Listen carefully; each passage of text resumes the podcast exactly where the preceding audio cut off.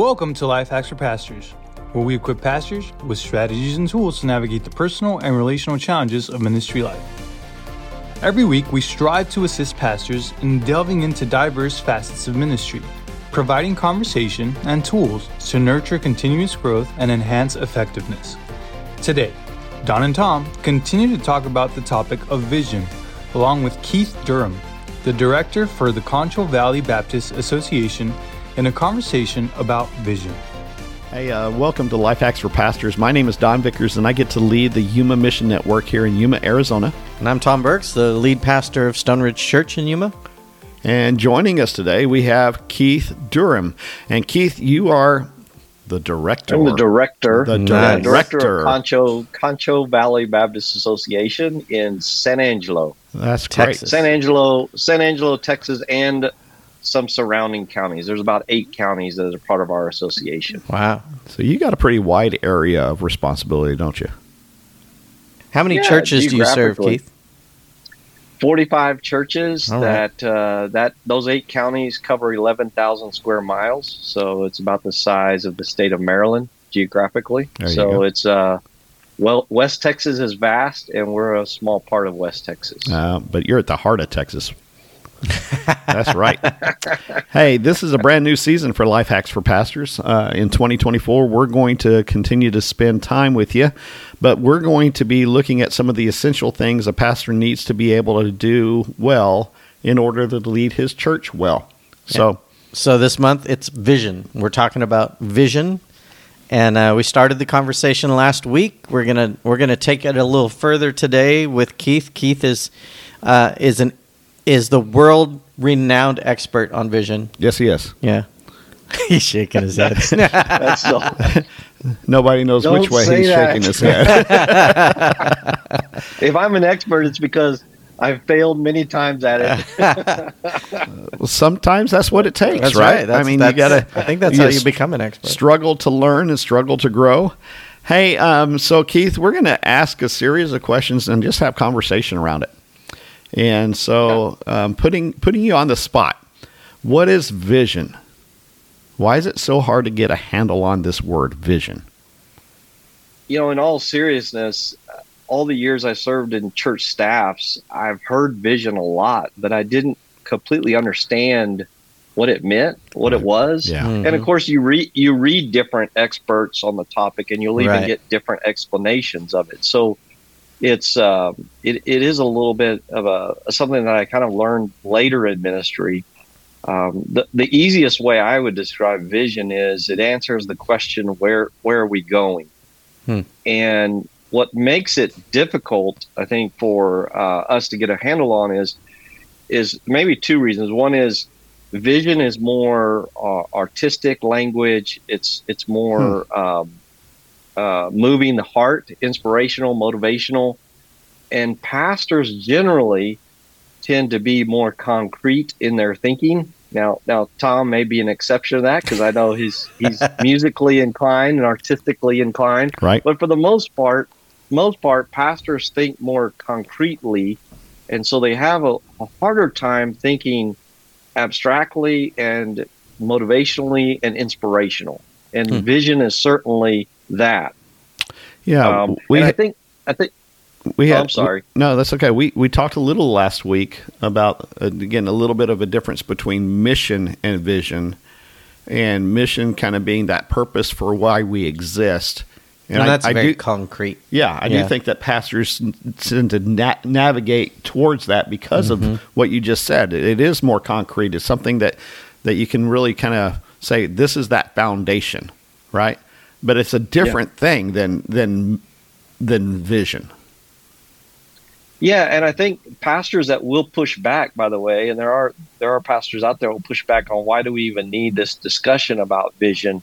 They'll push because they'll say we have a clear mandate from Scripture. Right. The church should be about the Great Commission, the Great Commandment, and we don't need anything else. Right. Right. But where I kind of push back is, but every local congregation, I believe God wants to move in a direction as a group of people. And I think that's the other thing we have a challenge with of getting a handle on is we think so individualistic. Like my faith is my faith. How does God want to grow me in my personal relationship with Christ? And we often don't think about, but what is he doing among the corporate body, right? Mm-hmm. As a group of people?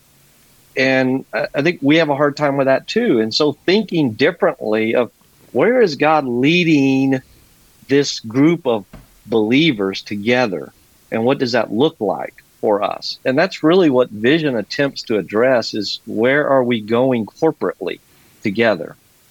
Yeah, I think that's excellent, because again, you're not talking about just yourself, right? You're talking about the whole body. And I think a good illustration of this might be family, because we all know, we can identify as families we go through, or as individuals we go through different life phases, right? I mean, we've had small kids in our house, then mm-hmm. we've had teenagers in our house, and now we're empty nesters. So as individuals, we go through life phases, and we get that. And our focus and our priorities change in each of those life phases. Right. And I think that's a good illustration of what it's like for the church. The church has a history. Every church has a history, and it goes through certain phases. And those phases, if you're not moving forward together, you're stagnant and you're just existing, and you could potentially die. If you're not thinking of where do we go next? Yeah. No, that's good. That's very good. Tom and I had a little bit of a conversation earlier today, and we talked about maybe the difference between a vision and a goal. So let me throw something out and get your response. Is saying something like, I would like to hike up and in and out of the Grand Canyon in 2025. Is that a vision, or is that a goal? Yeah, I would categorize that a goal. Okay. It's specific, maybe not specific enough, but it has a timeline on it. It has an objective. Vision is more, in my mind, vision is more, what will we experience as we take a hike into the Grand Canyon? So what is it we plan to experience? What will move the heart? What will be inspirational? Mm. Like, for example, I might unpack some of the things we would see on that hike in the Grand Canyon that you cannot see from the top. Because okay. most all of us have been to the top of the Grand Canyon. We can look down and see. But I would start to unpack, if we take the Kaibab Trail, here's all the different things we would see as we go on our hike that you're not going to be able to see from the top. And that's why we want you to go with us on this hike.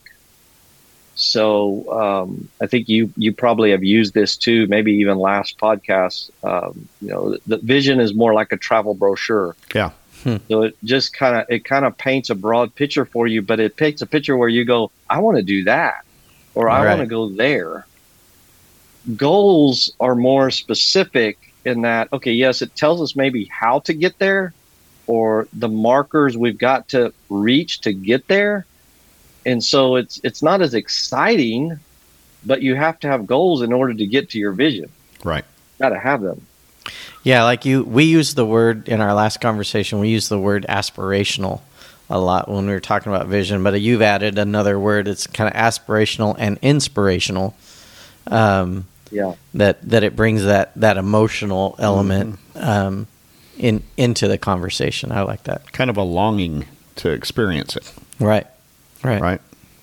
And they're very closely related, because mm-hmm. what do goals do? Goals get you somewhere, and they give you direction.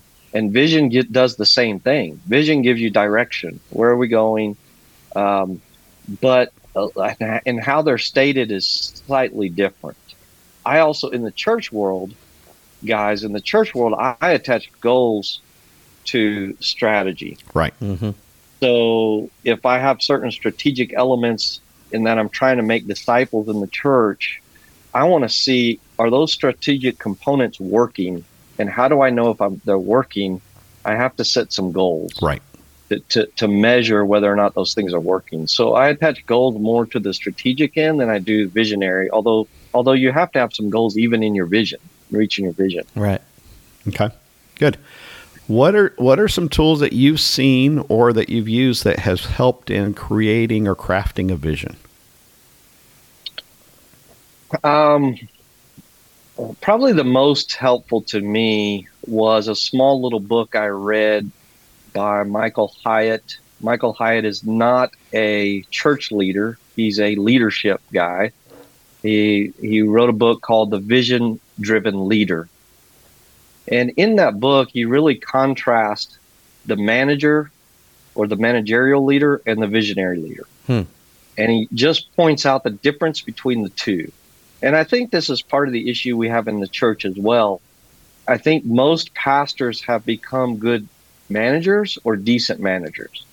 And there's nothing wrong with that. You need good managers, don't you? I mean, right. Managers make sure systems and programs keep running efficiently, effectively. Right. They manage people. So in some ways, some of our better pastors have become good managers and thus also good overseers and good pastors. But they haven't learned how to be visionary leaders and vision casters. And so in this book, he unpacks that. He's really unpacking it from a perspective of business and corporate world. But I looked at some of the principles he opened up in that book and just started thinking, what would this look like in a ministry setting? Mm-hmm. From a pastor's perspective. And so I thought as a pastor, there are probably four big areas that a pastor deals with. One is in spiritual growth. So just from a congregational standpoint, what are some issues of spiritual growth that the Lord wants to grow us up together? You know, you see these, right, in just conversations with individual members of your church. You go, well, I start to see some surface things starting to come as they become more transparent with me. Maybe they lack spiritual disciplines. Maybe they lack theological perspective on certain issues or whatever. But you just start to see there's some spiritual growth that needs to happen in every congregation. Right. But then another category is church leadership. So everything from... it could be everything from do we need elders or deacons and how do they function? I mean, what is their role? But even broader than that, how do we grow up leaders in our church? How are we equipping leaders? So you've got a spiritual growth issue, then you have a leadership issue. And then I think another one is the community impact. How are we engaging our community? Are we an inside church or are we leaning to the outside? And what does that look like to make impact in our community? And then the fourth broad category I thought of was culturally, and I'm talking culturally inside the church. What is the culture of our church and how does it need to shift or change? And so as I was thinking through this book, I was thinking, all right, if I'm looking at the end product as a pastor, these are four big areas that I would want to think through and pray through. Lord, how do you want to grow us in the area of spiritual growing up? How do you want us to make changes in how we impact our community? How do you want us to make changes within our culture of the church? And also, where do you want to lead us in leadership? And when you spend some time praying through those four big buckets, four big animals, I think the God begins to put on your heart some ways to move the church forward. And so I just, again, it came out of that book and I just started praying through, Lord, does this book have any spiritual application for us? And how does this marry with vision scripting or writing a vision for the next 5 to 7 years? What does it look like? When you talk, so really, I just created my own document out of a summary of that kind of unpacks those four things and just asks questions. And what those questions are intended to do is just to be able to ask of the Lord and listen to the Lord. What might He be saying to me as pastor about our church? When you talk to churches about vision, do you tend to lean one direction in terms of like length of how far forward you're thinking? You, like you just said, 5 to 7 years. Is that typical for kind of how you coach people, or does it change more based on where the church is at? A little of both, Tom. It's a little bit of a dance, a little bit of an art more than science. I have heard authors say long range planning, 15 to 20 years, but the kind of world we live in, I don't find many pastors that, think that far ahead, or even, they even say, I may not be here in 15 years. And so, I try to think a little more manageable. What is more manageable? And most of them can think, okay, I can look 5, 6, 7 years ahead, and I can kind of grasp that and figure that out. I haven't thought about that element of, are you still even going to be there? Right. Stone Ridge happens to be a church where our staff has an unusually long we get our hooks in people and we don't let go. And so when we sat down and scripted a vision, it was 10 years, but I'd already been there for 20. So it wasn't weird to think about 10 more years. But that's a really interesting dynamic of how long do you think you're likely to be there? And that might inform a little bit of how far ahead you're looking. Well, Tom, and another person that helped me think a little bit differently on this was Rob Peters, who you guys that are in Arizona know. We had a partnership with him for a little while in Arizona, but he talks about the 7-year itch. And as I start thinking as a pastor and minister, I kind of felt that after year 5 or 6, you start to feel like, well, I don't know if I have anything else to offer to this church. I've done everything I know to do. And I think part of that is we've run our vision, like we've done everything we know to do. And now what's next? Right. Yeah. And I think it's God's design maybe for us to lean into him and say, all right, now are you going to depend on me for what's next? And maybe there's something to be said for this 5 to 7 year time frame. It's time to revisit the Lord and say, Lord, where do you want to take us next? Yeah. I don't know. It just made sense to me. Yeah. I've had some conversation with guys who have had very kind of a series of short tenures, 2 to 3 years. And then in this conversation, it's getting close to that 2 year, 3 year mark. And they're thinking it's time to move on because that's what's happened in their cycles before. And again, same thing. They've run through what they've done these past few times at different churches. Now what do I do? Well, I go to the next one, right? Instead of thinking about what could happen here if we stayed. Yeah, and Don, to that point, in educational circles, you'll learn it takes 2 to 3 years to change a culture. So I think part of what you're talking about there is they run up against obstacles in changing the culture in the church, and they wave the white flag and say, I give up, it's time to move on. Right. And as a result of that, no significant change really happens in the church. And the reason why so many lay people, we give lay people a hard time sometimes because of the way they might want to control the church. But to their defense, many times they control the church because they haven't seen leadership that will stay long enough to deal with the obstacles and overcome the obstacles and barriers to see significant change happen. So they take ownership where there's a leadership vacuum or absence. And so I think you see that because they're not willing to take on the challenges of the culture shift that must take place.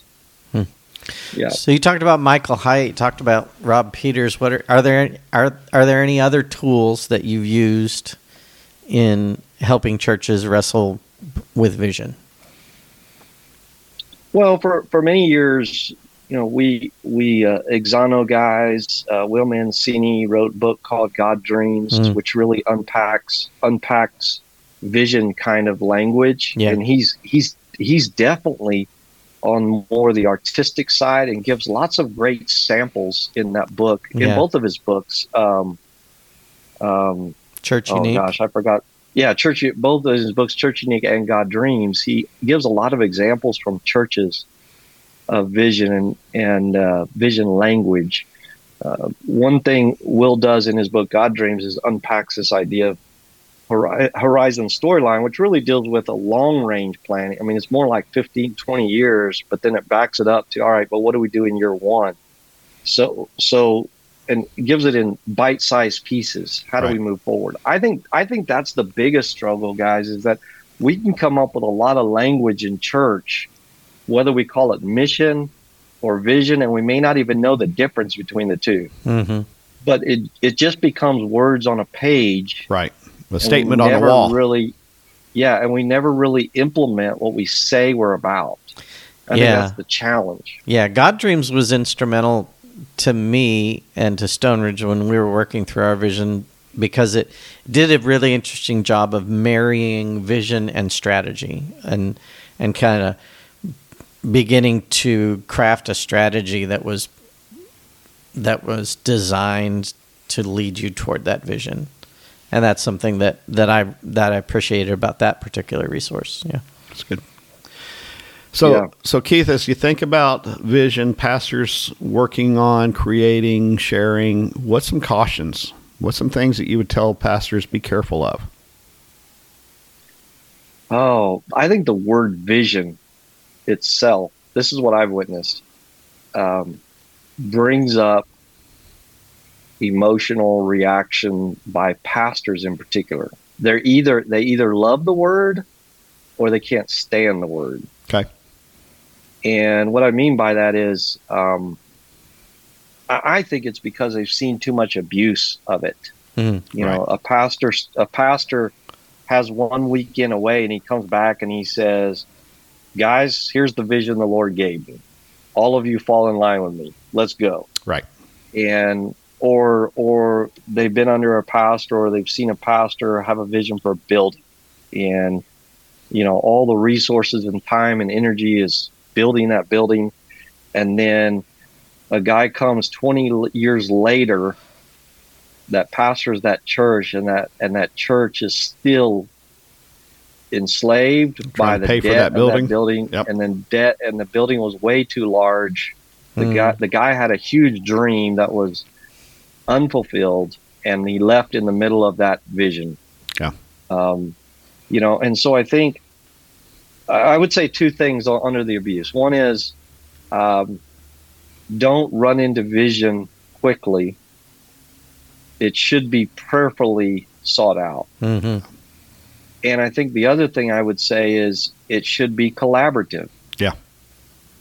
If you have a staff like Tom does, I mean, use your staff or elders to help you discern, Lord, where are you taking us next? And I believe in the priesthood of the believer, in that if the Lord is leading you as pastor, he will also lead others to sense the same thing and hear the same thing from the Lord. And he'll confirm that, affirm it among the believers. And so it won't be the pastor off on an island by himself, but it will be others coming alongside him saying, yes, I think this is where the Lord is leading us to go in this phase in our church, this time frame. And so I think it should be a little bit more of a collaborative effort, although certainly the pastor should take the lead in, I mean, the leadership of the church should hear from their pastor on this issue. But I think that's a big caution, is don't abuse it. And make it a collaborative effort. And then the challenge of it is work it. Yeah.